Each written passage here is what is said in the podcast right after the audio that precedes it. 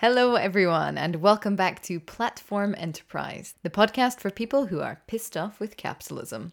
I'm your host, Rachel Donald, and I'm a journalist working at the intersection of media and activism. You can find my most recent work over at platformenterprise.com, where you can also subscribe to get my newsletter and this podcast delivered to your inbox every week. On today's episode is Gordon Maloney, one of the founding members of Living Rent, a Scottish organisation that organises to help people who are in sort of dire straits with their housing, and that also campaigns for a fairer housing system in the United Kingdom. Gordon is a key member of the Scottish left. I was going to say the young Scottish left, but I don't know if we count as youthful anymore. Uh, he was certainly very involved in university politics, uh, the National Union of Students, and has since kind of gone on to get more involved in like the grassroots level um, of community. Uh, so he's an expert in all things housing. He is very well versed on kind of the left's culture, and it was a really, really fascinating conversation with somebody deeply embedded in community organization to discuss what's wrong with the left. What do we need to do? What is wrong with British politics? How did we end up here? These are some of the questions that we attempt to answer. And what I particularly love about speaking with Gordon is that he doesn't just try to answer what, you know, where the problem comes from, but addresses what's the solution? Where do we need to go? What does Britain need to look like? Or what does politics need to look like in order to achieve an equitable future? So I know you're really going to enjoy this because I really enjoyed it. Uh, it was great to have him on the show. Make sure to check out Living Rent at livingrent.org. They are an organization that has grown from, you know, a couple of friends sort of getting together to fight um, an amendment to an organization with thousands of members. So make sure to check them out. And if you're ever in need, be sure to contact them. If you enjoy the show, please do leave us a five star rating and a comment on whatever, you know, listening app you're listening on subscribe to platform um, and also over at platformenterprise.com you can find the link to go and watch this episode over on satellite. All right that's enough of an intro. Here's gordon everyone. Enjoy. Gordon thank you so much for coming on the show. Thanks for having me. It's an absolute pleasure. Before we hit record we started to get into all of the problems with the left.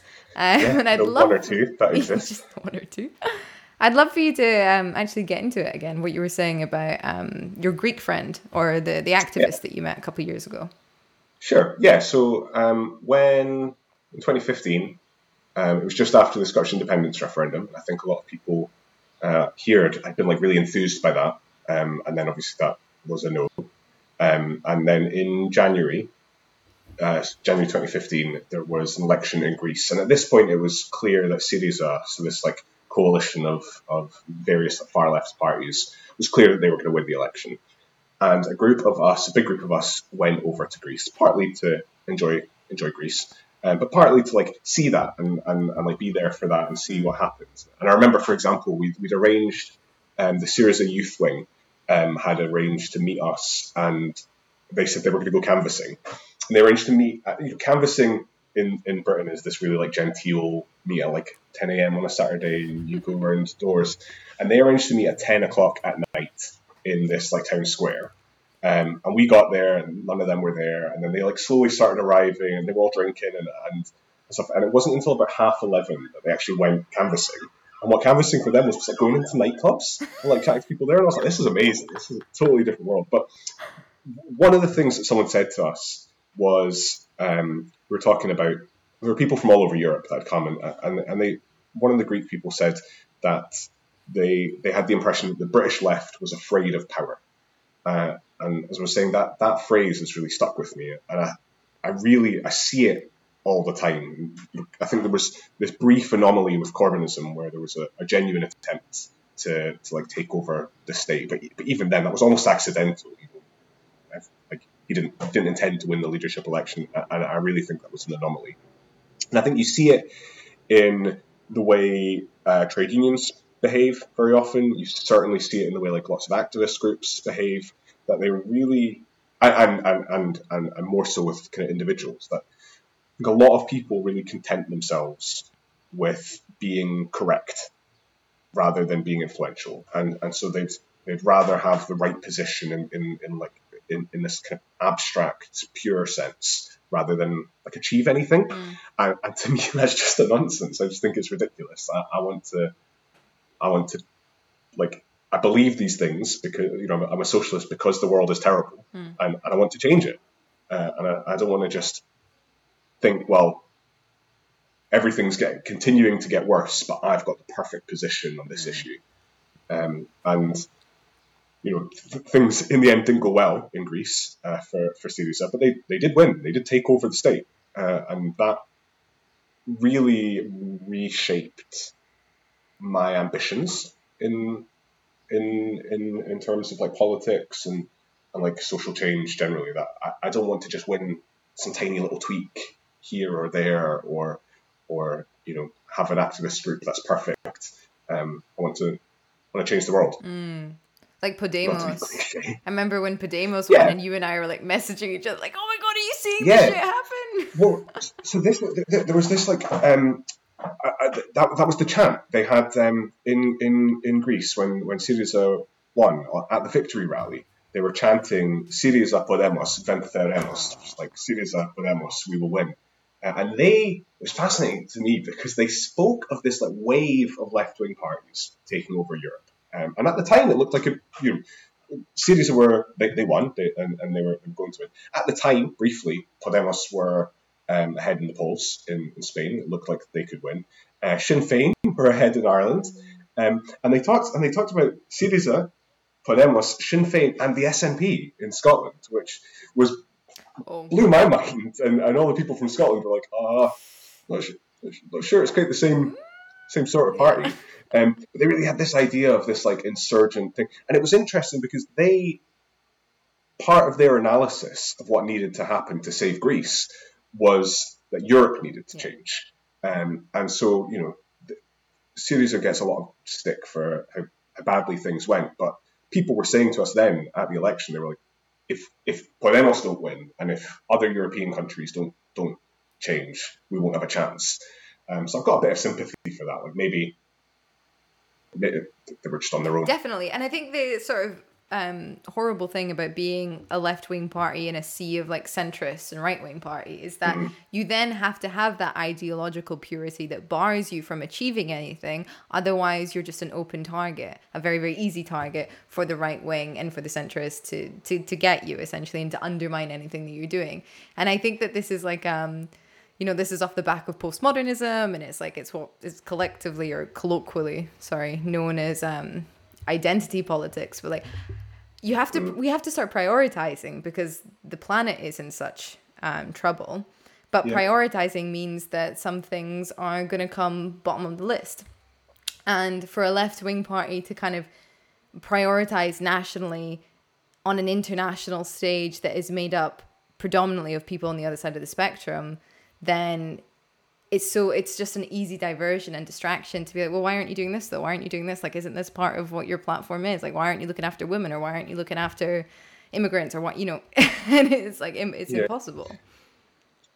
Yeah, and I well, I think there's a way of those things being like counterposed to each other, um, and that they like they, they conflict.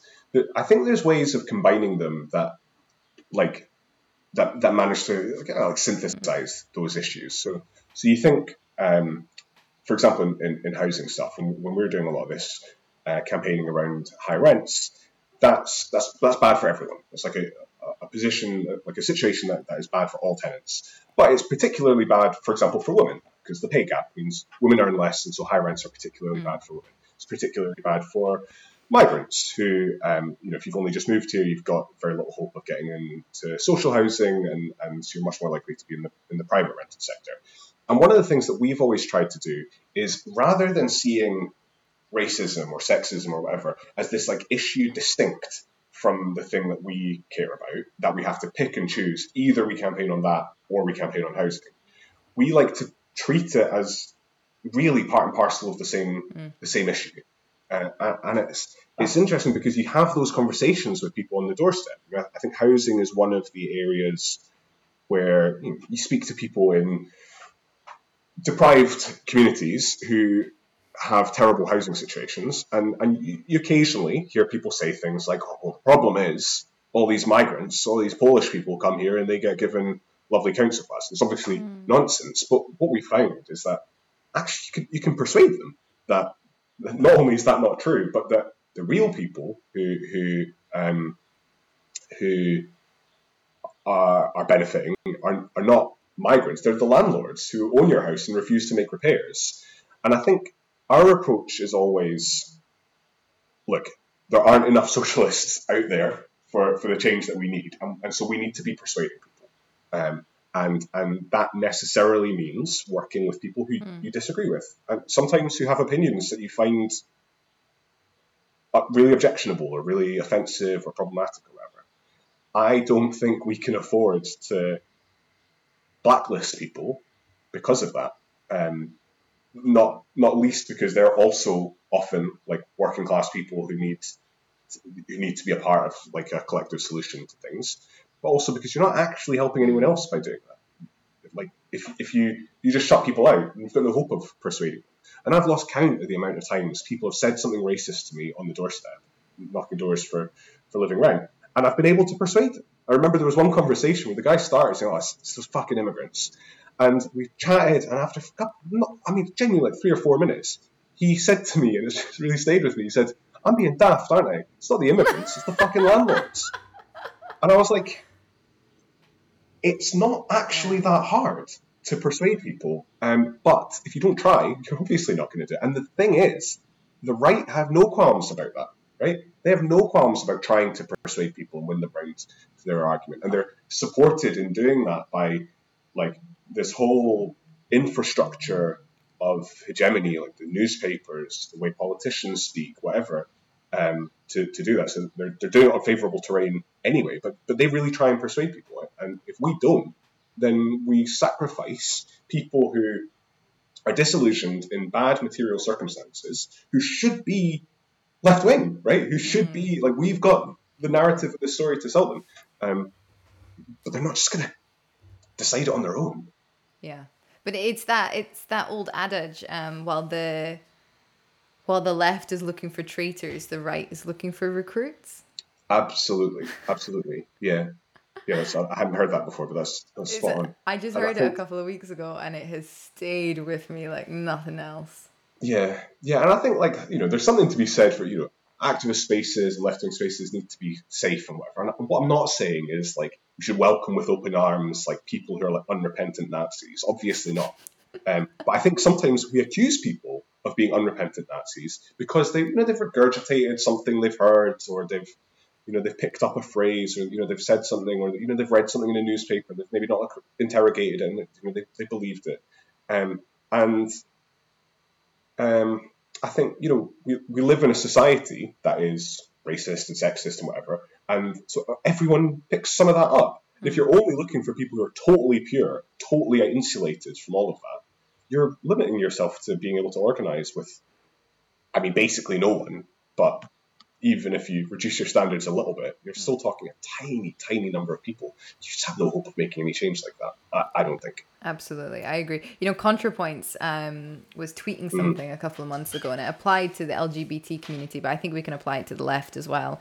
And it was something about like you know, for if a community is so disempowered and has so little actions to take then sort of like picking the out the low hanging fruit of like cancel culture and attacking within their own ranks and like doing anything to just regain some sense of autonomy and some sense of choice like that's what they will flock to do. Because she's been cancelled by her own community a couple of times. Mm. um, and i think that really really applies to the left. It's something that i felt quite sorry for for like a lot of leftists that there is very little wiggle room you know to achieve a lot of what needs to be done. It's going to involve undoing centuries worth of institutionalized racism and sexism, colonialism, yeah, and imperialism, etc., yeah. etc.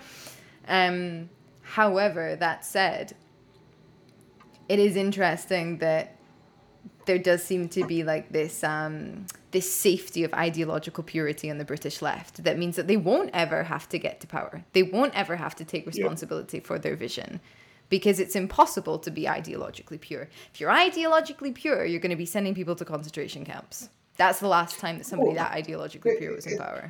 I mean, it's also like, look, in housing stuff. You know, there's lots of like academics who are really smart, really know their stuff, really really know housing better than anyone in Living Rent does. Um, and I'm sometimes a little bit frustrated that like, what's the point in knowing all that? What's the point in in knowing the, like the insides and out of like British housing policy over the last hundred years? Mm. If all you're going to do is write academic papers about it, yeah. like for me, the point is to change things. And um, I, yeah, and, and so you, you talked about low hanging fruit. I think I think it's partly low hanging fruit. I think it's partly impatience. Mm-hmm. So uh, Jane McAlevey is uh, like a union organizer in the states. Talks about she's got a book called No Shortcuts and, uh, and talks about how you know sometimes people you just want to get something achieved really quickly, um, and if you if you really if you want to like get lots of people to a demonstration, it's way easier to get the people who already agree with that cause to come to the demonstration. And you might then mobilize a lot of people. That might be effective. You, you might be able to achieve some things um, with that demonstration. But if you want to change the world, you need to think how you get people who don't already agree with that to come to it. And, and so I think, like, how do you persuade people? How do you win people around? And I think that stuff necessarily is is less sexy and it's less exciting because it's not big protests with flares and strikes and things like that. It's, it's quiet conversations. It's it's it's like persistence. It, it's it's like a real slog, um, and it also, I you know I, I can understand it. People feel desperate. Things suck. There are things. There are really bad things happening that we need to change urgently. Um, but I think we need to build into the way we do that, like uh, my approach is the organization always has to be stronger, bigger, more more confident, more self sufficient after any specific issue, any specific campaign than it was when it started. It means getting new members, recruiting new people who hadn't been involved in politics before, but start to persuade them. Um, and again, that necessarily means speaking to people who, like, not only might they have like objectionable views, but they might just like not be left wing. Mm. You know, we speak to speak to tenants who um, are maybe like maybe voted Tory, maybe voted Lib Dem or whatever, but but there's this issue that they really care about, and I some people are a little bit squeamish about that. I really I love it. I, I really relish that because it's uh, to me it's such an exciting opportunity to be like, you know, have a second chance and and, and, and change your mind. And, and, there was this woman on Question Time. I remember this um, a couple of years ago. It was like after the tax credit stuff. I can't remember the exact thing. She said she, you know, she voted Tory and, and now she was really suffering because of something they were doing. She was in tears, and a lot of people, a lot of people welcomed that. But a lot of people were really like, "Oh, you get what you vote for. It's your fault. You should have voted Tory." I was like, ridiculous. Like, if people don't have space to change their mind, we're there's no hope. We're not democracy anymore. If people don't have space to change their well, mind. we're not a democracy, but also like, if if everyone can only vote the way they they voted last time, they're going to keep voting Tory, and unless that's what you want, then. Which is like the ultimate yeah, tenet of cancel culture, isn't it? That like you know, once you say or do yeah. one thing, then that's you defined forever. Mm. Yeah, totally. Yeah. So.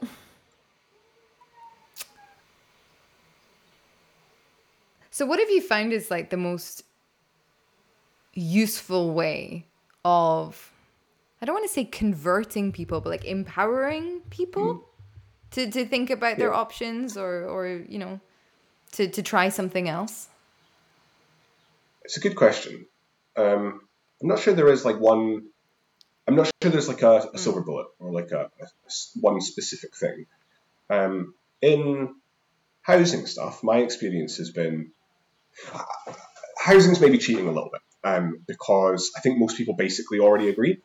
Most people already think like their rent's too high, their landlord's a dickhead, that the housing system's broken. You know, most people are basically already there, and, and you see that. We, you know, we've done both when you speak to people um, uh, and also when you do polling, and, and, and the majority of people support rent controls, things like that.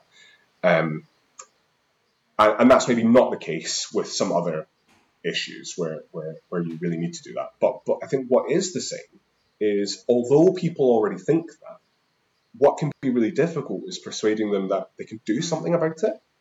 Um, so I, I, remember we had a case uh, a couple of years ago. A woman, a young couple, were in a flat, and it was I, mean, I, I'd hardly ever seen a, a worse flat. The mold was absolutely disgusting, and and, and they, they they sent us these pictures, and we met with them to talk about it.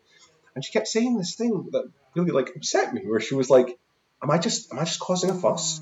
Like, am I just am I just overreacting?" And and so much of what we had to do, we didn't need to persuade her that our that it was shit. We had to persuade her that she deserved something better, that she deserved dignity.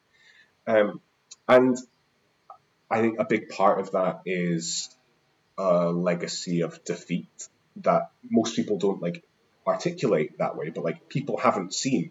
She hadn't seen big social struggles succeed and seen you know, whereas in, you know, in the, in the, maybe in the in the fifties and sixties that was, that was less the case. People had people had seen trade unions win big disputes. They'd seen left wing parties take over. They'd seen national liberation struggles in in, in, in, other countries win and, and like mm. overthrow mm. governments and stuff.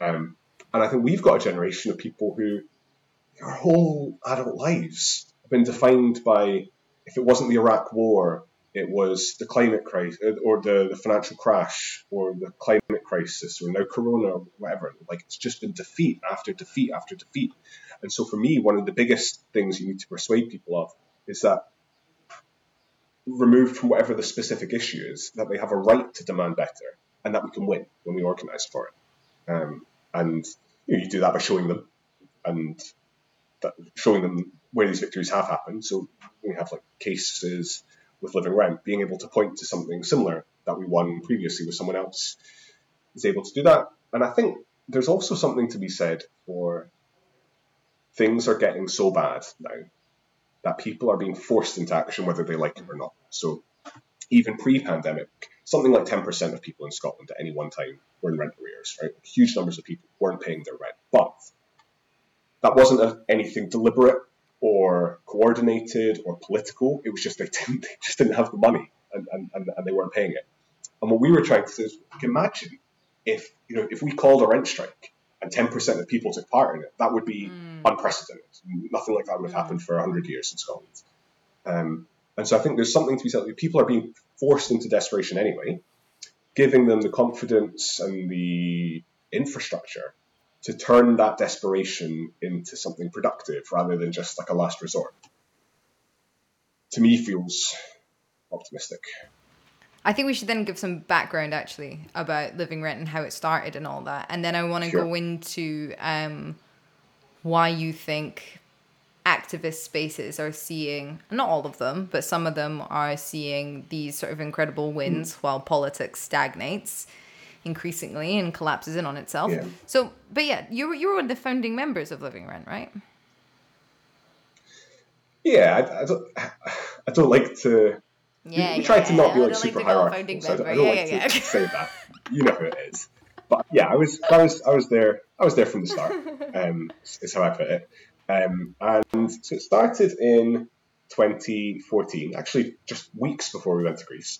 Um, and it started because, I mean, partly the independence referendum had just happened, and a lot of people have like really enjoyed going out and talking about how the world could be a better place. And then some of them were disappointed, some of them were happy, but like none of them wanted to stop.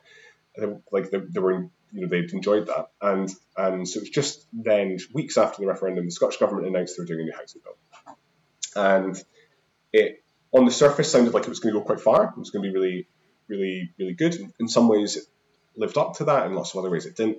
Um, but a group of us realised, we had a conversation, we realised that landlords, letting agents, developers, and whoever else, they are going to go all guns blazing to make sure that this doesn't touch them. Um, and we were like, tenants need an organisation that can do that for them as well. So what started as a campaign on a specific piece of legislation, very quickly we were like, well, there's going to be more legislation, there's going to be more issues, so we need to can't just be a campaigning organization that campaigns on this one specific thing, but that the organization needs to need a union and it needs to be something more permanent and much better infrastructure. And so, you know, we won big things in, in that piece of legislation. There's, there's more more to win, um, and we've won lots of other campaigns. But the the thing that to me is really exciting about Living Rent is we went from, in the space of just what five years, an organization that began with it was like four of us in in this like breakout group discussing this piece of legislation to now where we've got thousands of members. We've got 15, 16 branches across Scotland. Um, we've got a wow. paid staff team of I think 11 now, uh, and I think that's one of the one of the few like parts of the left that's really growing in that way. You know, the, the, the general story of, of activist groups is they they they burn bright for a bit and then they, they kind of die down in periods of low struggle. Um, see that with XR a little bit. Had this like big like, flash in the pan, and, and a lot of those groups have kind of dissolved a little bit. Um, or the more established groups like trade unions and things that really are, whether or not it's decline, it's certainly stagnation, and, and that's not universally true. There are, there are pockets of, of great things happening. Um, but yeah, and, and, so Living Rent does kind of two aspects. We we do campaign, um, so campaigning for um, better better rights and legislation and things like that, and especially in the context of the election that we just had in Scotland, um, where we had a kind of tenants manifesto. But the bread and butter of what we do is is what we call community organising. So really, like I mentioned, those branches, lots of them are really small, not in not in scope, but in in like geography. So they'll cover a, a couple streets, um, and we wanted to do that because we wanted to really go deep rather than broad. Um, we want to go broad as well, but we wanted to first go deep. Um, and, and, part of that is everything we were just saying about recruiting new people. I sometimes have the impression that activist groups kind of play top trumps with people who are already bought in. You're just like, one week they'll be at this demo, then the next week they'll be at a meeting for this campaign, then they'll be at this trade union or. It's the same people. I always you, you go to demonstrations and, and, you recognize half the people. Um, and we wanted to not do that. We wanted to really go deep and, and, and recruit new people. And I think that's been really successful. Uh, and it's no exaggeration to say that we, I mean, literally week in, week out, are saving, are winning um, big campaigns for individual members. So uh, we stopped an eviction just yesterday, yesterday morning. One of our members, their oh wow, uh, young disabled kid. Yeah. Can you talk uh, about that a little bit? Um, yeah. Well, so the there was a the government banned evictions during lockdown, um, and that ban is coming to an end. Um, and this woman, Lors, was was due to be evicted with her with her kid. Um, and the campaign around it kind of had two aspects. There was partly asking the government to do more and, and ban evictions properly and, and, not allow this to go ahead, but partly building this like community resistance. And, and we've been drawing on this very specifically from Kenmure Street, where uh, police tried to deport two people from Glasgow, and in the time it took them to get into the building and get the guy from his flat and get him into the van, enough people had gathered around the van to stop them leaving. And then by the time the police got there, there were thousands of people, and they just couldn't, and they forced these people to get deported in the end. And we really drew on that. Like that is the spirit we need to bring. And so yesterday morning, when the eviction was due to take place, there was 30, 40 living rent members outside the flat and outside the home and ready to physically stop any eviction, including an M- MP who'd come down. Oh, wow. Um, and I think that sent a very clear message to the the the landlords and, and you know the tribunal system that well actually you're going to need to find a better way of dealing with this because this eviction can't go ahead. I want to ask about this, right? Mm. Uh, was it was it a private landlord? Yeah. And what was the reason for eviction? I, I'm, I have to admit, I'm not totally across it. Um, I okay. think it was arrears. Um, so okay. we've had over over lockdown, people you know, people were already struggling to make ends meet beforehand. You know, and 100% of people's wages wasn't enough to pay their rent, and going down to 80% if you were lucky meant that people have like really fallen into arrears. And, and the Scottish government has given all sorts of support to landlords: uh, grants, no strings attached loans, all sorts of um, kind of political support, and they've given tenants no support financially. Mm. And what that means is, although they banned evictions, people have accumulated debts and arrears that they just will never be able to pay back, and mm. there's been nothing done to support that. Uh, and experts, Living Rent, but also Shelter and, and other organisations are saying, you know, if you just you don't resolve any of the problems that led to people falling into this debt, and you just allow evictions to take place again, what you're going to see is an absolutely unprecedented wave of, of evictions and people being made homeless because of because of this debt. So you know, this specific case, you know, was an important one uh, and um, was an exciting campaign, but it's just symptomatic of what's to come. Uh, and the Scottish government in my view, just totally failed to, to grasp the seriousness of what we're facing or to match that seriousness with the action that, that's required. So happy to get into how the Scottish government has failed. Uh, but just just on that mm. case, so and the same thing with the deportation case. And I remember yeah. watching it and being really, really interested because the thing is, like, how do you stop that from just being like a flash in the pan action? Yeah, i.e., how do you ensure that they just don't come back tomorrow and do yeah. the same thing? Yeah, totally, totally agree. Um, so, I mean, on the on the deportation on the on the eviction stuff, it's it's a little bit more complicated because they have to give dates and, and things like that. So, okay, a little bit, a little bit more clear cut there. The deportation one, I, I totally agree, and and I I watched it and I was like, this is amazing, and it's a good indication that so many people are willing to put, you know, risk. Is that really loud? Um, risk uh, risk getting arrested or something like that. that was really amazing. But like, yeah, what happens if if the next day the police just turn up in an unmarked van and and and, and, and take yeah. for deportation?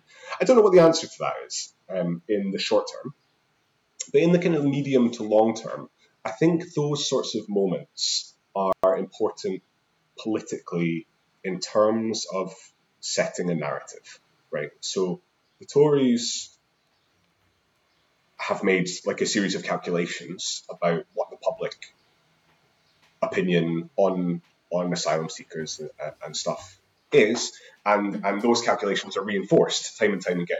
All sorts of nonsense doesn't bear scrutiny about red wall voters or right wing newspapers doing headlines about it, whatever.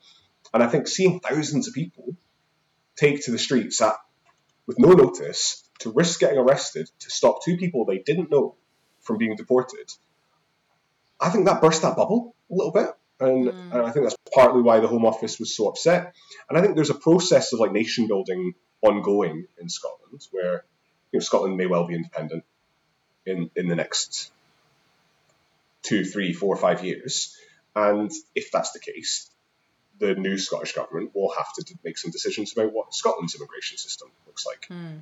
And so I think there's a danger of seeing things like Street or this deportation, this, this eviction in isolation, because you're right, it's, it's, possible this person will be deported. Although that's not always the case. And you know, the Stansted 15, a lot of the people they stopped being deported then got granted leave to remain. Um, so, so maybe, hopefully, that will happen with these guys. But I think you have to see them in, in my view, you have to see them as part of like a storytelling and and and like building a narrative about mm. who the public are and what they want and, and, and what politicians think they can get away with. Um, and so even if this eviction does go ahead and, and that deportation does go ahead, I think it's still important that that happens. And and the Kenmure Street was all spontaneous, although not totally spontaneous. You know, there are networks and, and anti-raids groups and things that, that that that helps make that happen. But especially the this this eviction, because that was organised by an organisation, you know, we're we're able to really deliberately use those moments, those you know the sexy moments of like stopping bailiffs getting into into a door, um, to build on the the less attractive, less like exciting, spending hours going up and down tenement flats, door knocking, chatting to people about problems in their neighbourhood. Um, so yeah, it was a long-winded response. Maybe maybe they won't win in the short term, um, but I'm really confident they can. They, they contribute to winning in the long term. No, I like I like your idea that that narrative is important and nation building. Love this term. It's terrifying, but it's also yeah, very it's interesting. And you know, how do you show a government that they are not reflecting the desires of the people? Um, well, you go out onto the streets. Um, but and this other thing that you keep saying of like you know certain bits of activism being sexy and not sexy like it's all mm. starting to link up you know you need the short term things of, of raising awareness the sexy stuff like protesting and i don't know chaining yourself to something um and then the long term stuff of you know trying to have legislation changed um yeah I, I see the legislation maybe as the middle term Okay. Um, I, I think you're right about the short term stuff. It's the protests. It's the you know, whatever. The, I think what people think about when you say activism, it's that stuff. Mm, yeah. I think the long term stuff is changing. I, I always hesitate a little bit to say it because I don't want to sound like wanky and, and like academic, but like raising consciousness, right? Okay. Um, and I think you know, I, I talked about lots of people know their life sucks, right? They know their material conditions are terrible and they don't like it. Um, what they don't know and what they don't maybe believe is that they can do anything about it. And I think changing that is both much slower um, and, and, and, and long term than just mobilizing the people who already agree with you, Hmm. uh, but way more consequential. And if you can do that, then, you know, for example, uh,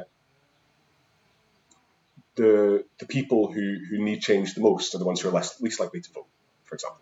Uh, and I'm, I'm you know in kind of two minds about parliamentary politics, but society like elections in the past would have gone better if more people had voted and, and, and, and the demographics who are, who are least likely to vote. And I think you know that, that also has implications for what the legislation is. Politicians base um, their legislative decisions and their agendas and things on the people whose votes they think they need to win. And so if only comfortable white boomers are going to turn out to vote, then they're the interests that politicians are going to represent. And so, for example, homeowners way more likely to vote than tenants, which means house prices being high and the housing sector doing well is way more important to politicians than tenants needing house prices to be lower and rents to be affordable. Uh, and that's a really like I don't know how that's reconcilable. There's a big challenge there, but at the moment, people don't even have to reconcile it. So we saw one of the very first things the government did in this country about lockdown was um, ensure homeowners had mortgage holidays. Tenants didn't get a holiday. You know? Okay, yeah. Can we talk about that? I found this absolutely Crazy. astonishing. To- it gets worse. Uh, so not only did landlords, uh, did um, did homeowners get get granted a, a mortgage holiday, um, and tenants get nothing, but landlords also got granted mortgage holidays, and in most cases they were totally no strings attached. So we know of cases where a landlord got granted a, a mortgage holiday, so they weren't paying their mortgage for, for those three months, but they still made their tenant pay rent. And the Scottish government's response was, well, tenants should go and ask their landlord and, and, and, and see if they can negotiate a rent reduction. And, and in fairness, we, we, we did a lot of work to support tenants getting those rent reductions. And I think we calculated that you know, we, we secured about £50,000 worth of rent reductions. Um, but loads of people were saying to us, I can't go ask my landlord that. We've got, we've got a terrible relationship. And, um, and, and we know of people who, who did ask and were threatened with eviction. Either you pay or you're out. Um, just totally crazy. And I, and I think it, it really underlines not just you know the balance of power in society and whatever, but I think there are a lot of politicians who are good-minded and, and you know they've got the best intentions in the world, but they're just totally deluded about the realities. In in this case, in, in the housing sector, but it could be it could be anything else. It could be police violence, or it could be um, in the workplace, Yep. or, or Yeah, but how? Like, because I mean, that is uh, back to that example. That is such a simple equation. Hmm. Yeah, Grant yeah, yeah. landlords a mortgage holiday. Grant tenants a mortgage. Like that is one plus one equals two. Yeah. How did they arrive at three? You'd think so. I mean, part of it is I, I, I remember speaking to a counsellor in Edinburgh, um, and we were talking about rent controls. Um, we've been we were doing this. We were going around meeting meeting counsellors to talk about talk about, and we've been talking about this. And it was like five minutes into the conversation, she's like, "Wait, wait, wait! Don't we have rent controls?" And the reason she thought that was because the last time she rented in the seventies, we did have rent controls, and she just, despite being a counsellor and despite it being 40 years, hadn't, hadn't clocked. And, and so I, I think part of it is is that you know I think some of these people are just not We have a political class. not totally across their shall briefs. we say? Yeah, yeah. Um, but the the other thing, and I think much more consequentially, is organisations like, for example, in this case, the Scottish Association of Landlords, but every industry has their has their equivalent. are on this permanent charm offensive, and they've got full time staff to do this, and so they they are speaking to politicians all the time. Where not only are they, they you know, they're crying about how, how terrible things are for landlords and how, how, how much pressure they're under, but they're also trying to paint a picture of the kinds of things that are going on in the sector. So during lockdown, um, they, the Scottish Association of Landlords, were running a campaign to highlight like good landlords who'd given their tenants a rent rebate. And the reason they were doing that was not to encourage other members to do that, but because it's good yeah. PR. It looks good for them. And every example of a good landlord doing something good, and of course there are some, um, takes pressure off legislative change because they can say, look, our members are so reasonable, they're so kind, they're so generous. Look at all these examples. All tenants have to do is ask them. Just whatever you do, don't force us to give rent rebates. Um, and that argument won. And part of that is because you know it's a more comfortable narrative for people who don't want to change things fundamentally to hear because they're the people who already have power.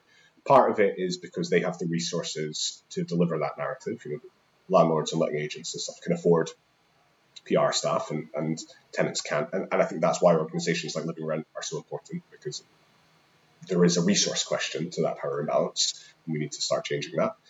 Um, and yeah, so I mean, if you're a politician who, I'm being charitable here, and I'm sure you or, or others can can like can interpret a less charitable interpretation.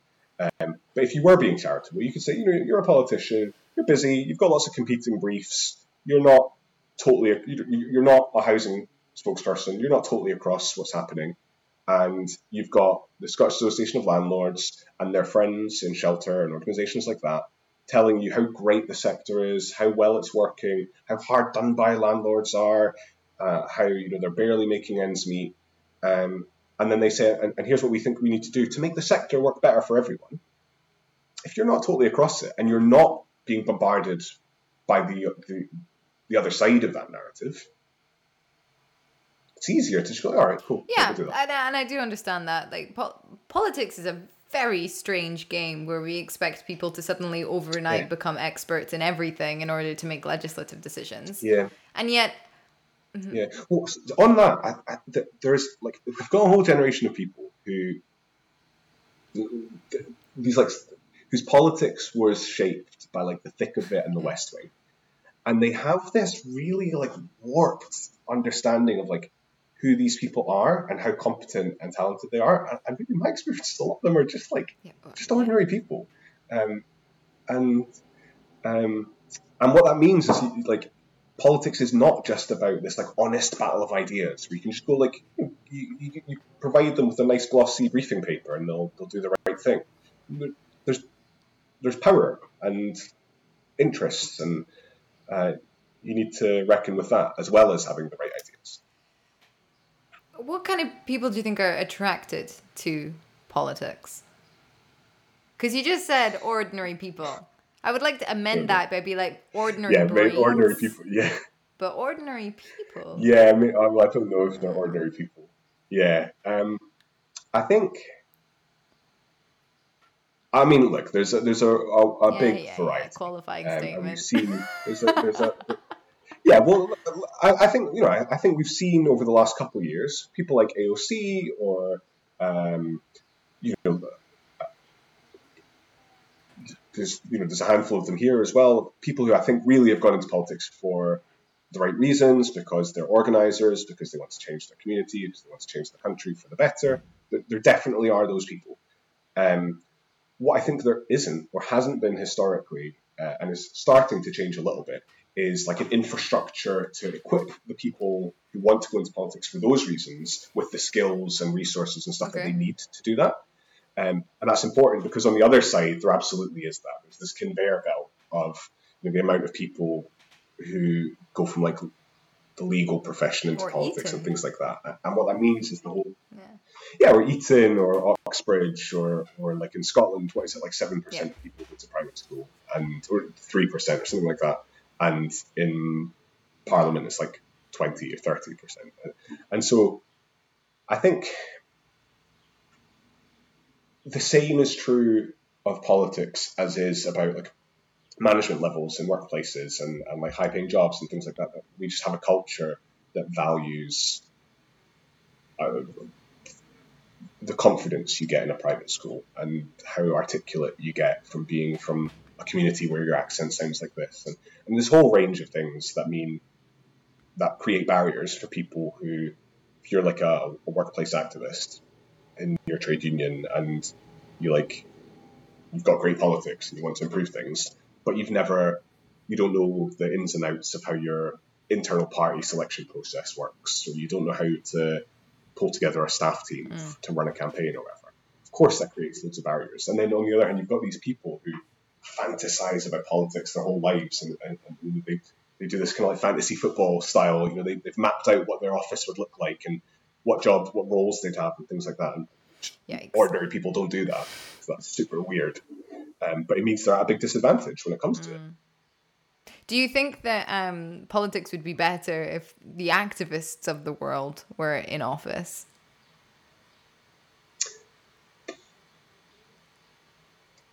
Uh, maybe uh, some of them. I think. I don't think politics is about individuals, mm. um, and, and I think like there's certainly politicians, particularly people who've like been around for a long time, who they get into politics to like shut their local libraries and close schools and things like that. You know, there's no way they got into it to do that. You just get warped by this this culture of um, everything's so important, it's so weighty, and you have to be responsible and fiduciary duty and stuff. And I don't think anyone's immune from that. You know, I, I think uh, a lot of people who currently are really good, prominent left wing activists would be subject to the same pressures. And, and you see that with lots of politicians who some of the worst politicians uh, or, the, or the most like, kind of right wing, often like in their student days they were like communists yeah. stuff, uh, and and that's like a well trodden path. There's loads of uh, Labour MPs who strayed very far from where they would have been younger as, as younger people, and I think part of that is that activist not activists, but activist spaces and organizations and groups and, and unions and organizations um, don't have effective means of like holding people to account. On the one hand, as the as the stick and like challenging people when they start to stray, but also the carrot. How do you uh, how do you offer them support? How do you make sure they've got the the like networks around them and, and things like that? Because I imagine it's tough getting into that, and then suddenly you're being bombarded with people, SPADs and officials and civil servants telling you this is what you need to do, this is how it's done. Um, it takes an extraordinary amount of like personal resilience to resist that. That I just don't. In in the same ways, you can't expect everyone to have perfect politics. You can't expect everyone to be able to withstand those sorts of pressures. Uh, and I think it's on us to create infrastructure that allows people to not have to just have iron will uh, in order to get through that and, and, and not become kind of part of the system. There's a there's an interesting and very successful experiment going on at the moment in Rojava, um, mm-hmm. where it's like this this oasis of perfect democracy. Um, you know, in the middle of the Middle East, in the middle of all this turmoil, Mm. Um, and what they're trialing that they found very successful is for every single MP or like um, member of the council or whatever to be co-chair. Yeah. So there always has to be two people per seat. And I think man and woman. I think it's it's split by gender as well. Yeah. Um, and they've seen huge success with employing this infrastructure because a it takes the heat off, off of somebody. They don't have to be making decisions alone. They can talk through with somebody who's given the exact same brief as them etc but as somebody who perhaps if it is split down by the genders i think it is comes from an inherently you know different perspective. Um, and it's actually galvanized the the youth to get involved for the first time in in forever. Um, and heralded a whole new politics um, that works with the dominant religion there. The fact that women are also in these positions mm. of power next to the men. Yeah. Um. So I mean, is that like the kind of infrastructure that that you mean, or? I think there is a tendency to look mm-hmm. for quick fixes. So like what's the one structural thing you can change and everything would be fine. And, and, and recently you've started to see people in in the kind of British centre left saying if we had PR and proportional representation, everything would be fine. That the problem is first past the post. Certainly don't like first past the post. I don't think like all our problems yeah. boil down to that. Um, uh, and and so I'm always always keen to find ways for organisations to do things better. Living Rent takes a lot of those approaches. You try not to have people doing things on their own. Try and have uh, power diffused so you can share and teach and, and learn things like that. I think all of that stuff's important. I think what I meant by kind of infrastructure is less at that level and more at a kind of grassroots level. So, how do you, uh, for example, how do you hold a shop steward, like a, a, a, workplace rep, to account for the decisions, the things they're doing in their workplace? You can only do that. So you know they're they're going every month to meet with management and talk about things, but workers, the, the other members of the trade union, can only hold that person to account firstly, if they know what's going on, so I think you need, need good accountability processes and good transparency and things like that. They can only do it if they're like engaged in the first place, and, and, so you need to have like a healthy, vibrant culture, like a healthy, vibrant democratic culture internally to, to those organizations, um, and there need to be like processes that you can follow.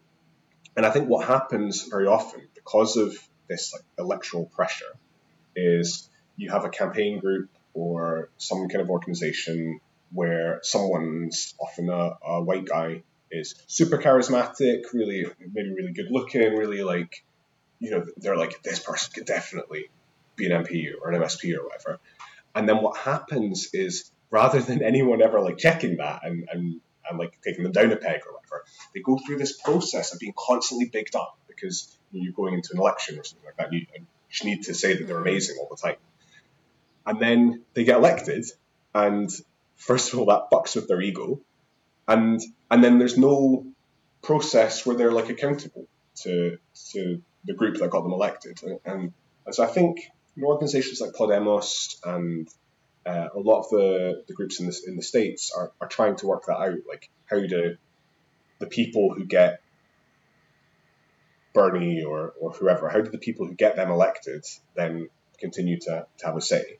And I think the Corbyn project didn't go very far with it, but there was a lot of talk at the time about like democratizing the party and, and making it so that it wasn't just the members of parliament that decided how they'd vote on things, but you know the grassroots membership and things like that.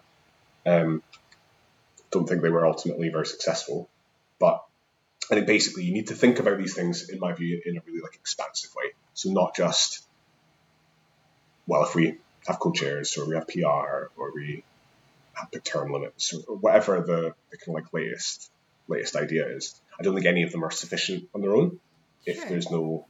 But surely accountability, uh, I mean, that's the the role of the media in a democracy, is to hold the powerful accountable.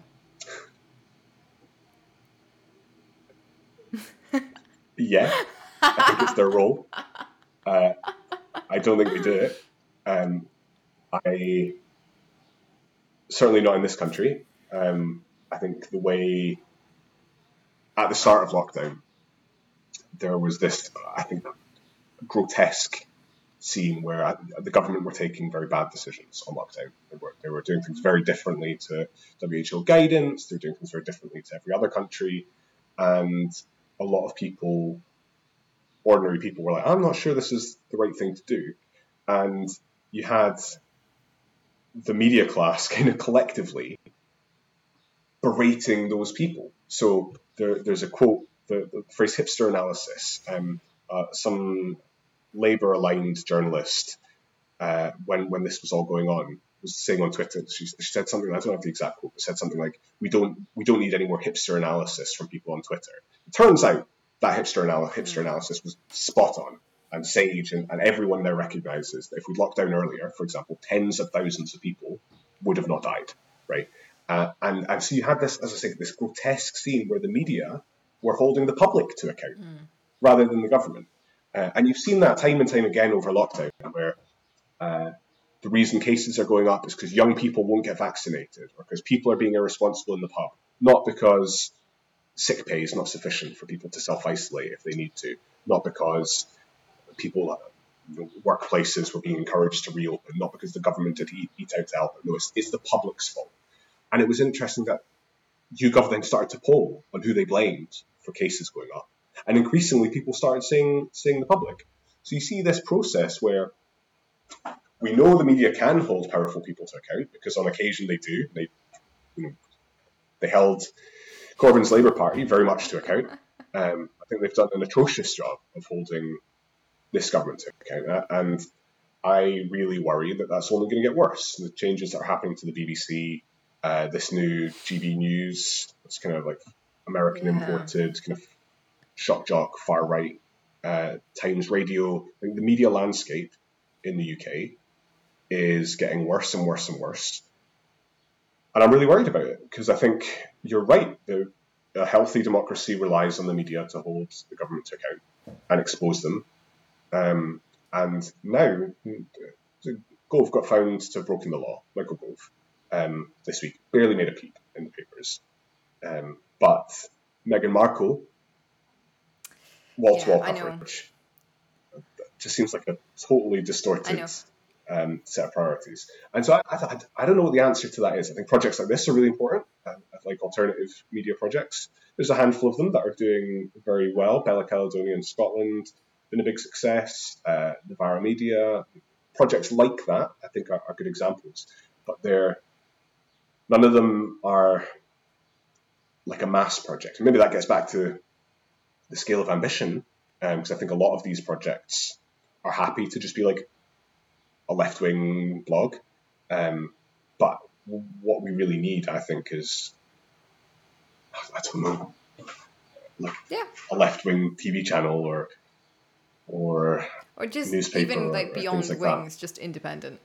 So it's not owned by anybody. Yeah, yeah, yeah. Something, yeah, yeah. something genuinely impartial. Yeah, I'd, I'd, I'd take that. The thing is, yeah. though, right? Like, um, I um, I am very wary of like the the binarized thinking of you know, um, it's not the either it's all on the public to do something or it's not on the public at all to do something because like if you look totally. at you know algorithms yeah. like they're incredibly manipulative but ultimately if you input data into it they're yeah. going to use it and what i mean by that is you know mega like paper having worked in journalism like you publish what is going to get you page views because you need money because it is a dramatically actually underfunded industry it's a dying industry and people don't really take this into account yeah. when they start blasting the media yeah. like the media is doing everything it can to survive so if the public wants to read more about Meghan Markle than Michael Gove that's what they're going to be writing about. So it's also on the public to start, for us all to start taking responsibility of like, what kind of political landscape do I want to see? What kind of media landscape do I want to see? What discussions do I want to be part of?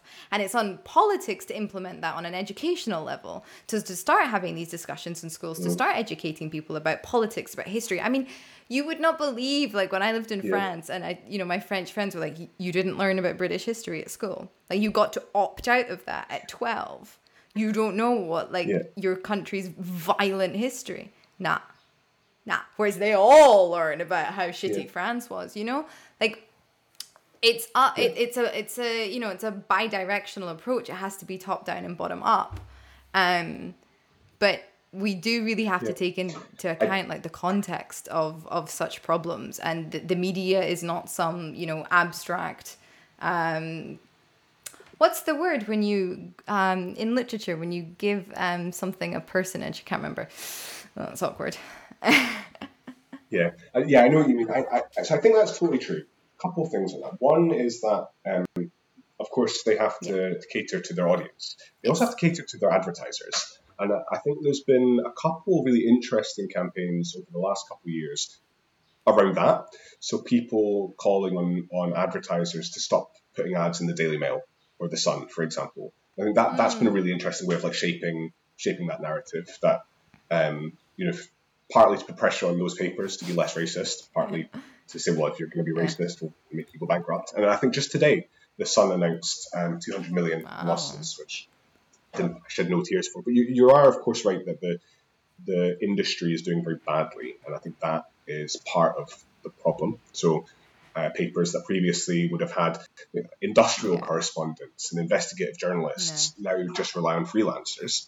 That's been quite good for Living Rent because it means that previously, whereas it was all very professionalized, journalists are now mm. young, precarious mm. people who are likely to be tenants. So the amount of time we're phoning and selling in a story, and someone's like, "Oh yeah, that happened to me," like, nice, cool, you understand.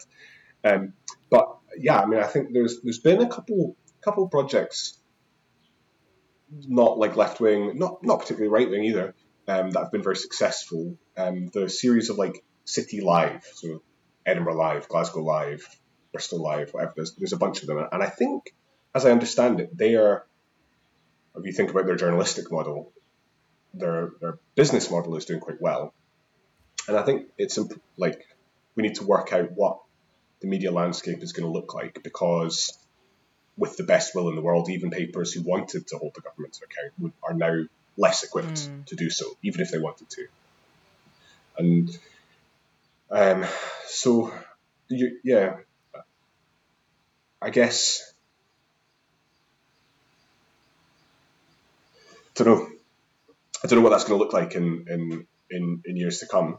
Mm. Um, I'm quite worried about it because I think it plays such a formative role in, in people's opinions. But there have been over the last couple of years some very like prominent examples of where people have bucked that trend, uh, and so not to keep coming back to it because I, I, know it was like deeply deeply flawed in lots of ways, but the Corbyn project was reviled by the media. You know, the I, I, don't like to be one of those like mainstream media bias, but academic research has shown that coverage was yeah. overwhelmingly and consistently negative, huge amount of like incorrect yeah. uh, factual inaccuracies and things like that. And yet in 2017, in their millions, yeah. people went and voted for that. So I also don't like the idea that people are just so stupid that anything the sun says they'll go do. No. Um, but it's incredibly infantilizing and it is. It is. It is, and I think like my project, insofar as I have one, is is about recognizing the people's agency and power. Mm. And I think sometimes leftists fall into traps with frustration or whatever of doing and saying things that take us so further away from that. So implying that people only do things because the media say so, I think is part of that. Yeah. Um, and it also doesn't like provide to... a solution apart from no, you know exactly. completely undoing an industry which which is Im- impossible at this stage but, and, and, but, i mean that's not a solution either yeah. because there's no strategy to do that exactly even even if that's what you want is to just like abolish journalism oh my god fine but how? No, but also just you know? fucking don't. Sorry, excuse my friend, but like just yeah, don't, please. Yeah. Like just look yeah, at any totally. nation in the world that does not have a strong Absolutely. tradition of media. Do you want to live there? Do yeah, no, totally. And I think, yeah. So like I, it's it's one of the things I found difficult about the the BBC is is is clearly in a bad position and is under under attack, and I really empathize with people who don't have much sympathy for that. Mm-hmm. They're like a right wing state broadcaster type thing. Um, I, I'm I like I, I, do understand where, where people come from on that because you know they've seen the way they've spoken about things that they care about and the people they they, they, they care about. Um, but I think a, a UK without the BBC, would it be any better? Probably not, and it would probably be replaced by something like you know, it's not like it would just not be replaced, and it's certainly not like it would be replaced by some something better. Um, you only have to look at the states to see that our media landscape could be way worse. Absolutely. or Australia. Absolutely. And the funny thing I th- find about the BBC is like people like to criticize it because it doesn't take, I don't know, a stand or whatever. It's like it's it's legally bound to be impartial. And sure, sometimes it doesn't do that well enough, and that's where you can criticize it. But yeah. you know, it is like this one sort of gatekeeper, um, which is why a lot of Americans watch it during their elections because it's the only yeah. impartial channel that they can access. Yeah. Um, so like people don't like the BBC because it's not sexy and it, and it kind of fails in in their understanding of it. And you know, but it's like how many people t- pay TV licenses nowadays? I'd really like to actually know the figures. People don't own televisions all of us millennials, yeah, Gen Z, we're yeah. streaming, you know, like yeah, it, it has been cutting funds for about 15 years, the BBC has been in huge shit. Um, and it is still trying and it has a lot of work to do. But like to undo it or to replace it with something like GB News or whatever would just be yeah. so catastrophic because look how much these tabloids yeah. harm the nation. Yeah, yeah, absolutely. And and it's you know for whatever like reservations left leftists might have about the BBC, the the the, the campaign to defund the BBC is coming from the right. It's coming from Guido Fawkes and, and people like that. And that's instructive. Yeah, absolutely. But it, it boggles my mind why like leftists don't want to work more with the media. And I remember like writing about this at university, which is how I kind of came into mm. like the the student politics circle in my last few months. Um, just I was amazed that like you know, with the, the student politics at the University of Aberdeen weren't like tipping off us journalists or weren't coming in to speak to us yeah. or like use yeah. us as a platform or whatever, and instead we're just really you know off standoffish and off guard.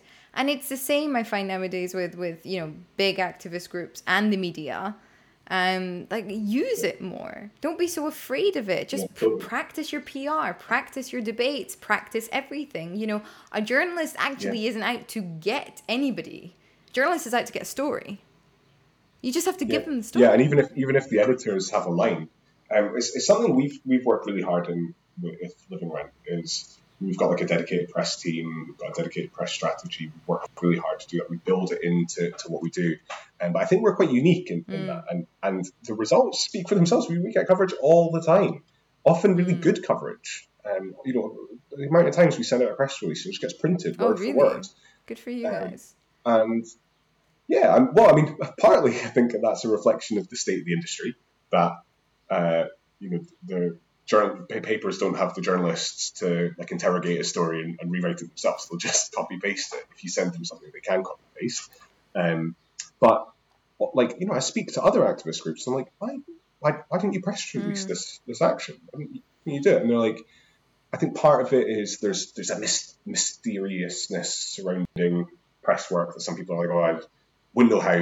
Um, I've also I've seen some press releases good good activists have written that are terrible. So I think there, there are some yeah, skills definitely. that people need. Um, but I think, as you say, there is also a hostility, and or, well, on on the one hand, a hostility um, and a reluctance to speak to like the mainstream media, and on the other hand, uh, like a lack of understanding about like how it could support a campaign, how it could contribute, how it could help reach a wider audience. And, and we find it in, in Living Rent we win a case, we do some press on it, we get good press work, and then people hear about us that would never have otherwise because they're not in our networks. They're not people that are you know friends of people who are members. They hear about us because mm. we're in the paper, mm. and then they join, and then you get then you've got a bigger network. And I just think it's mad to yeah not absolutely. do that. But it, yeah, it is a skill set. Involves a bit of a, a network. It involves a bit of faith as well. And I think there's often like this yeah. um us against them mentality in a lot of groups. Whether and that I don't mean just activists, I mean any groups, whether it's like Tories or whatever. Yeah, everyone. You, you get yeah. into that mode of thinking that nobody wants to help you and the ego comes in like it's us against the world type thing and it's like a, a lot of people are actually willing to jump on board if you just explain it. Yeah. Can I ask Yeah, sorry. I, can, can I ask, does Living Rent identify with any political leaning? No. Um, I think we're obviously quite left wing.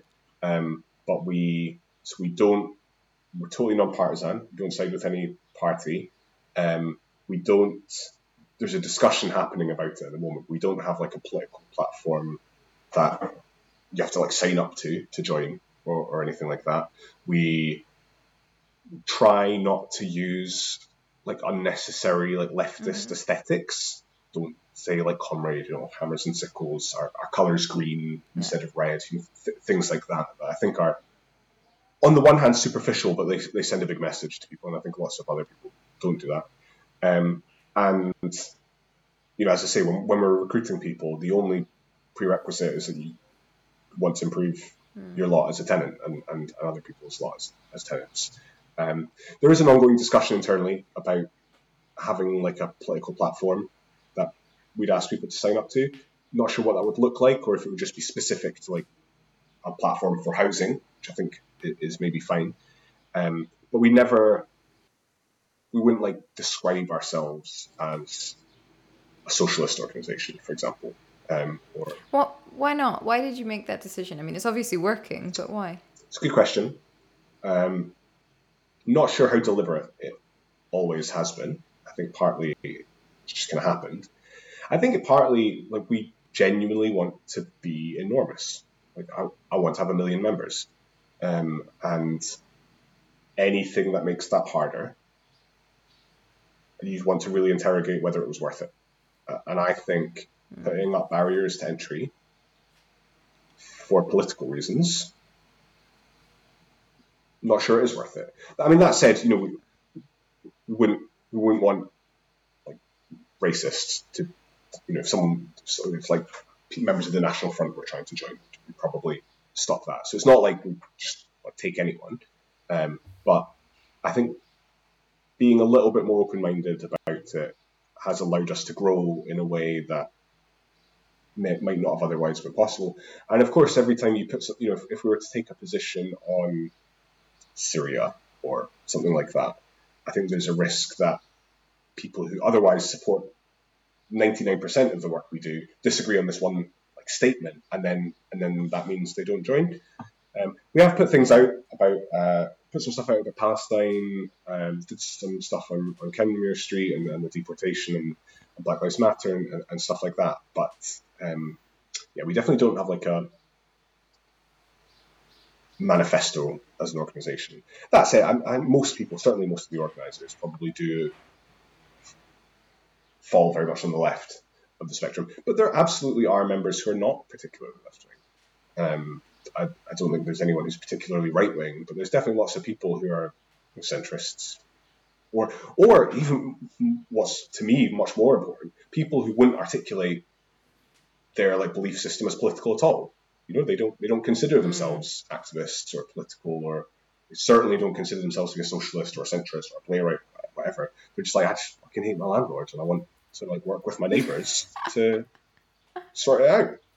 And to me, that's infinitely more valuable than some like politics graduate who's able to like pinpoint the exact parameters of their ideology.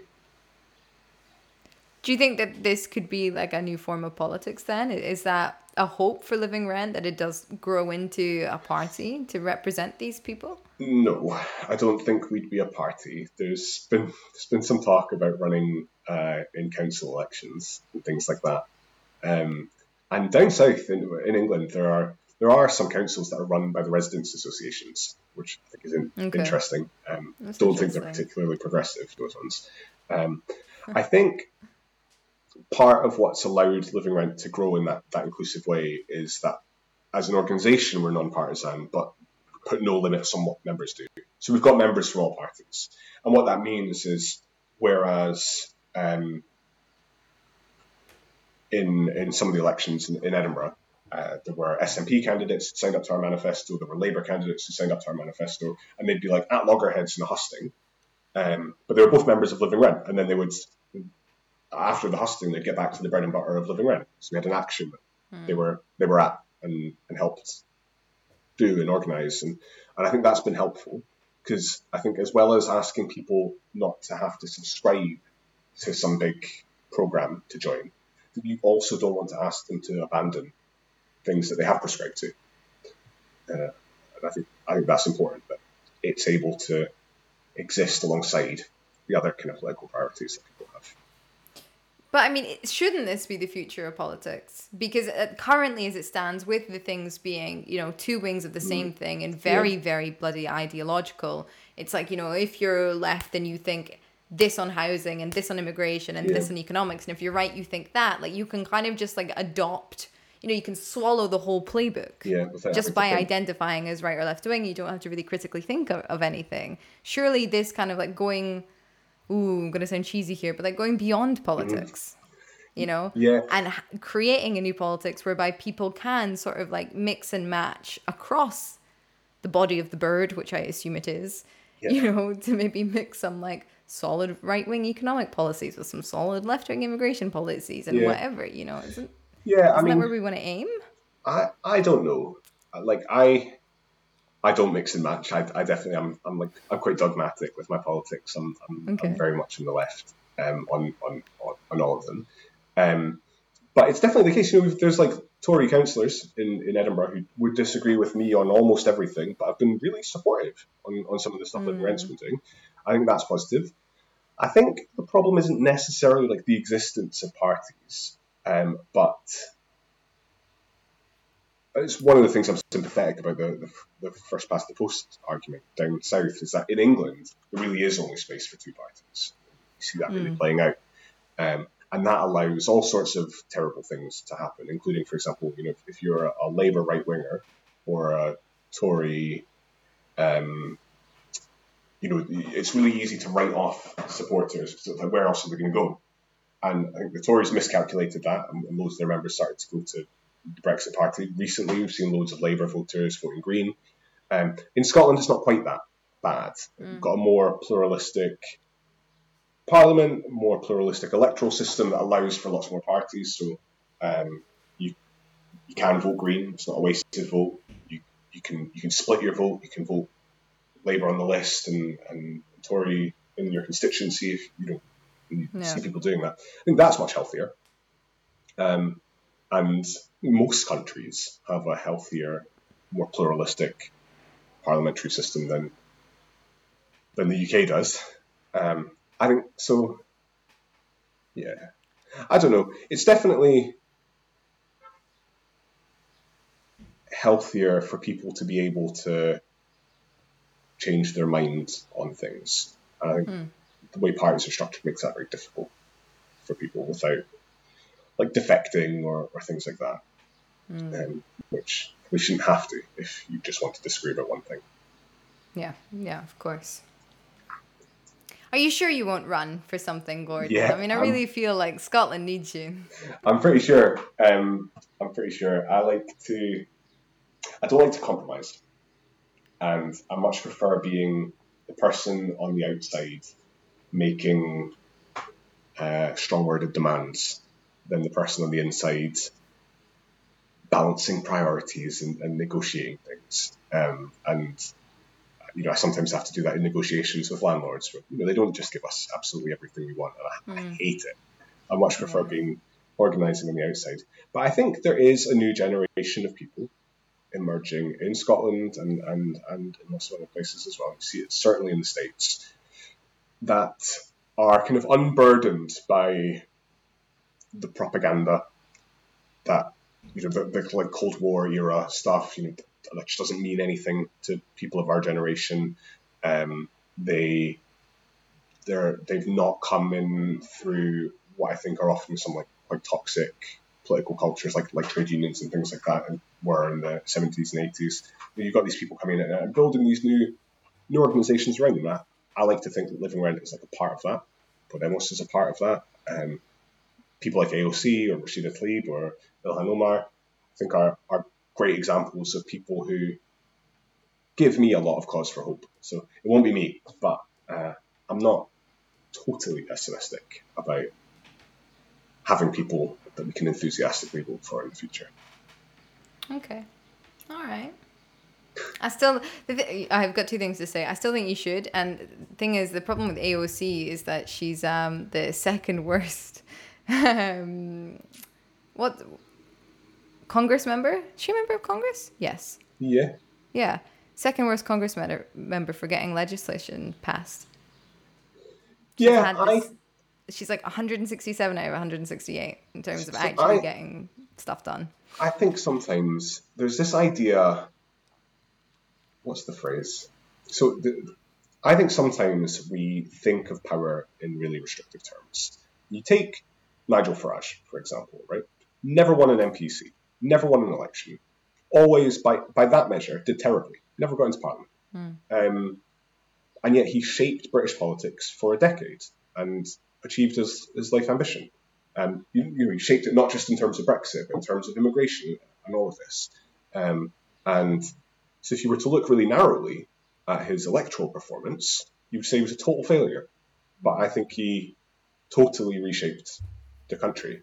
Uh, and so, I like to think, not just to excuse the people who I like, not just to excuse their failures, Um, I like to think that things are a little bit blurrier. I think that's very balanced. That. I would just combat that with being very wary of uh, performative politicians, which totally. then yeah, make people lose their faith in the cause. Sure. Yeah, I agree. I agree. Like uh, good old Kamala going out this week and telling Guatemalans not to come. Yep. Nice one, Democrats. yeah, I just, I mean, the, I'm glad I don't live in the States oh um, because the stuff, I mean, the amount of times the Democrats do things. So Trump would do something, and, and, and this whole like strata of people be up in arms, furious about it. Then the Democrats do it, and no one cares. Yeah, totally. So it's... the amount of people who overlooked or outright aggressively dismissed what I think were very credible harassment allegations against Joe Biden because it wasn't politically convenient for them. Mm. I just think that's sickening. Yeah, yeah, it's um, absolutely um, vile what's been going on in the United States. I was so disappointed yeah. in you know progressivism, quote unquote, when Kamala Harris won. And yeah. because she's a person of color and because she was a woman, it was lauded as this like huge thing. And like there is politics are awful. Her politics are so shocking. Her yeah. voting yeah. record is disgusting. She is so far right. She wouldn't be aligned with any centrist or left leaning party in the United Kingdom. Like and to just praise her essentially for two things that she hasn't chosen her sex and her skin color is just mm. so depressingly regressive. Yeah, no, yeah, it's just really patronising, and, and it just like opens the door to terrible things. And the Tories are playing on that now. You know, you see like Priti Patel um, is like hasn't made Britain less racist. Yeah, you know, uh, and I think this idea of representation for representation's sake is a just isn't a silver bullet. It's not good. It's not yeah. good. No, no, no, no, no, no, no. It's uh, it's been I think it's been framed as a win for for the left. Um, and I think any win would be the fact that it's great for young people to see somebody that looks like them or talks like them or is like sure. them in positions of power. Yeah. But to to be defining people based off of these sort of like characteristics or manifestations of culture rather than actually looking at like yeah. what do they do with their power? What are they like? Yeah, what's their network? Is yeah. it's it's the classic one about thatcher. Like was thatcher becoming prime minister good for women in the uk no. No. No. Um, uh, i don't think i've ever asked heard anybody ask that question seriously. Well yeah so there's there's this like um God, who is it? Did an interview with one of the Spice Girls. It was like, "Do you think Margaret Thatcher had girl power?" She was like, "Yeah, yeah, absolutely." Like, did she effectively use that girl power when she funneled money into illegal Northern Irish paramilitaries? It's like, well, yeah. so I think yeah. So there's loads of examples of that sort of thing, and I think like, look, we need part politics and parties would be better if they were more diverse and more reflective of of you know demographics and stuff. But you're always going to find people who tick a box in their identity, but in their actions and their views and their opinions completely uphold all the oppressive structures that, that we need to be changing. And I think that's no win. Yeah, absolutely. Tell me, are there any um, young British politicians that you've got your eye on that give you big hope for the future? Big hope. Yeah. Great hope. Yeah. Um, I think Zara Sultana is a Labour MP down south. I think she's brilliant. Um, I think one of the things I really like about her is like her social media operation. I think is really good uh, on a journey to like persuade people, win them round. Um, it's, it's, a handful of people in Scotland. Um, not, I mean, not a ton, really. I'm, I'm, like I'm struggling to think of who who our who our equivalents are. Um, in Ireland, there's a lot more like very like community based organizing. Okay. Um, so people who you know really really like um, the guy Gerry Carroll in Belfast who has his problems, but I think is like a really interesting different approach to politics. that I think is interesting. Um, but yeah, I mean, so there are people, but the places I really draw my inspiration from are living rent activists and Acorn, a tenants union down south, things they're doing. There's been some really inspirational kind of trade union struggles over the last couple of years, and like non-traditional ones. So I think the people organising delivery drivers, mm, amazing, yeah. um, and that's where I draw my my inspiration and, and my optimism, and my hope. Uh, and maybe some of these people will go on to be candidates or MPs or MSPs in in the next election or, or in years to come. Um, but to be honest, I think they're doing much more important work now. They're building the social basis to get good good people mm. elected and, mm. and hopefully mm. to account down the line. Oh, fingers crossed for them. Let me know how yeah. I can help them. Yeah. Uh, tell me, Gordon. I, I, think we could go on and on and on and on and on, and I'll probably want to have you back mm. on the show to talk about trade unions. Actually, just have like a very specific conversation. Sure. But uh, to finish up, who would you like to platform? Great question. It's a really good question. I think it would be really interesting to speak to someone from like the Corbyn mm. project um, and get their like their reflections on it, where it went wrong, what happened, what lessons it has for social movements, for left parliamentary projects, um, and there's any number of them. People who people who are involved in momentum or things like that. Um, I think if you can get someone to be honest about what went wrong, what went right, what they should have done differently, I, I find that really interesting because I think it was an anomaly in British politics, and, and, the 2017 result was was really interesting. And there's been plenty of introspection about what went wrong. I think we need to start thinking about what went right as well. Mm. All right, brilliant idea. Thank you. Cool. Listen, it's been a pleasure to have you on the show. Thank you yeah, for all your wisdom. yeah, when um, looking forward to seeing it when it goes up. I'll let you know. Hey, folks, me again. Just stopping by to remind you, you can find Living Rent at livingrent.org, where you can find out everything there is to know about their organization and, more importantly, get involved. Also, please don't forget to leave uh, this podcast a five star rating and subscribe to Platform Enterprise over at platformenterprise.com, where you can get this podcast delivered to your inbox every single week. All right. Thank you so much for supporting the podcast. I'll see you next week.